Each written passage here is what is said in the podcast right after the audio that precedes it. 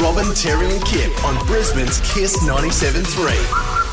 It's Robin Terry and Kip on KIIS 97.3, doing it for Jetstar at 8.40. I want you to imagine my mum's house. Uh, she lives in Abbotsford, which is a suburb of um, of Sydney, and we've lived in the same house my whole life. Anyway, she's finally deciding to move while she's still healthy and can downsize.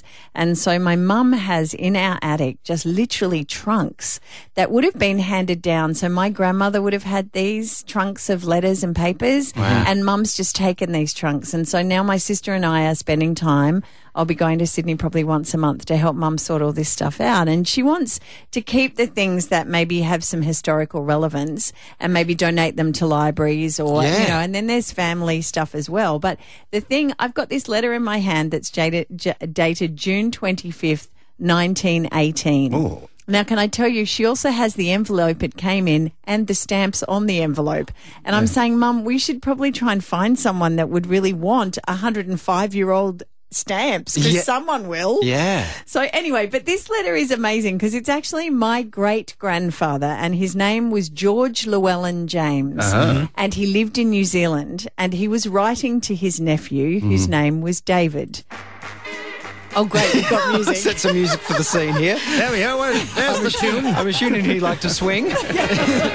Of course he did. Um, okay, so this is just a couple of months before the end of the First World War. It says, Dear David, when I call you young man because you will be 12 and only one year off your teens by the time you get this, of course, it's a letter. Yes. That's the only way they communicate. Yeah. It takes months.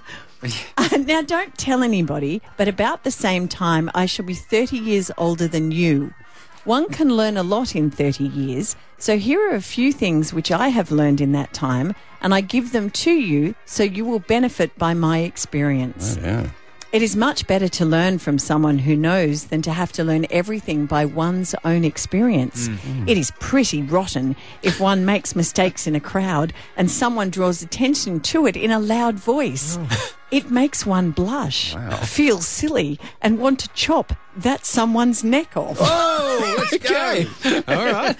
Now, what I have learned are a few things which go to the making of a man. Age, size, and cash have nothing to do with it. Men of count do not bother about how much you have of any of these, they just note how a fellow behaves. A clean bear- pair of boots means that you keep the rest of you tidy and have tidy habits. a clean face and hands show that you are not ashamed to be seen. Clean thoughts will give you a clean mind.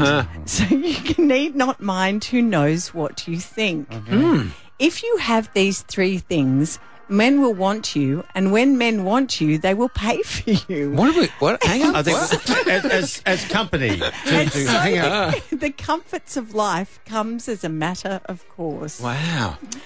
Um, Do you want me to keep going? Yes, please. So clean shoes and clean hands and a clean mind, and Well, you're a let me explain Mm, okay. about clean thoughts. Okay. Clean thoughts also mean that you will do your best in whatever you take up for a living.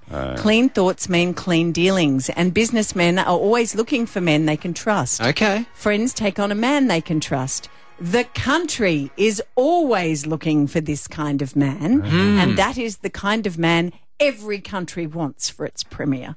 For his premier. Wow. So he's talking about maybe becoming prime minister just by having clean face and clean boots. Talk about escalate. yes. And good manners follow good thoughts. They are great pals. The chap who only puts his manners when he goes out is no good. He is a crawler and has not go very far. Sorry, it's really hard to read. Yeah. Before he gets bumped where the Christmas turkey gets the axe. More head chopping. It's very. It's got a fair bit of violence in there, isn't Tell it? you what. Yeah. Do you want me to jump forward to some of the parenting? Mm. Okay. Uh, when my girls, so that's my grandmother Florence and her sister Berwin, Oh, yeah. Yeah. think like they like a young man, his manners in my house won't count at all. What I shall find out is how did he treat his home folk?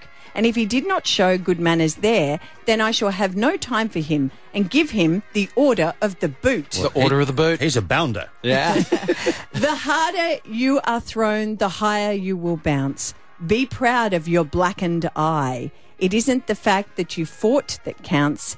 It is how you di- how it is how did you fight. and why? Hmm. I mean, a lot of that advice is good. Like a lot of that's it's really like- solid. I know, but it's sort of encapsulated in Yeah. this weird sort of yeah, hundred-year-old does, language. Does sound like if you want to if you want to find yourself a dude, this is how to do it, buddy. Yeah. You want to. Okay, I am sure that Lu- George Llewellyn Joe James was not telling his twelve-year-old nephew Listen, buddy, Uh, How to pick up. it's Mardi Gras in two weeks, buddy. So just if you want, 105 years ago. they were very progressive. It's Robin, Terry, and Kip on Brisbane's KIIS 97.3.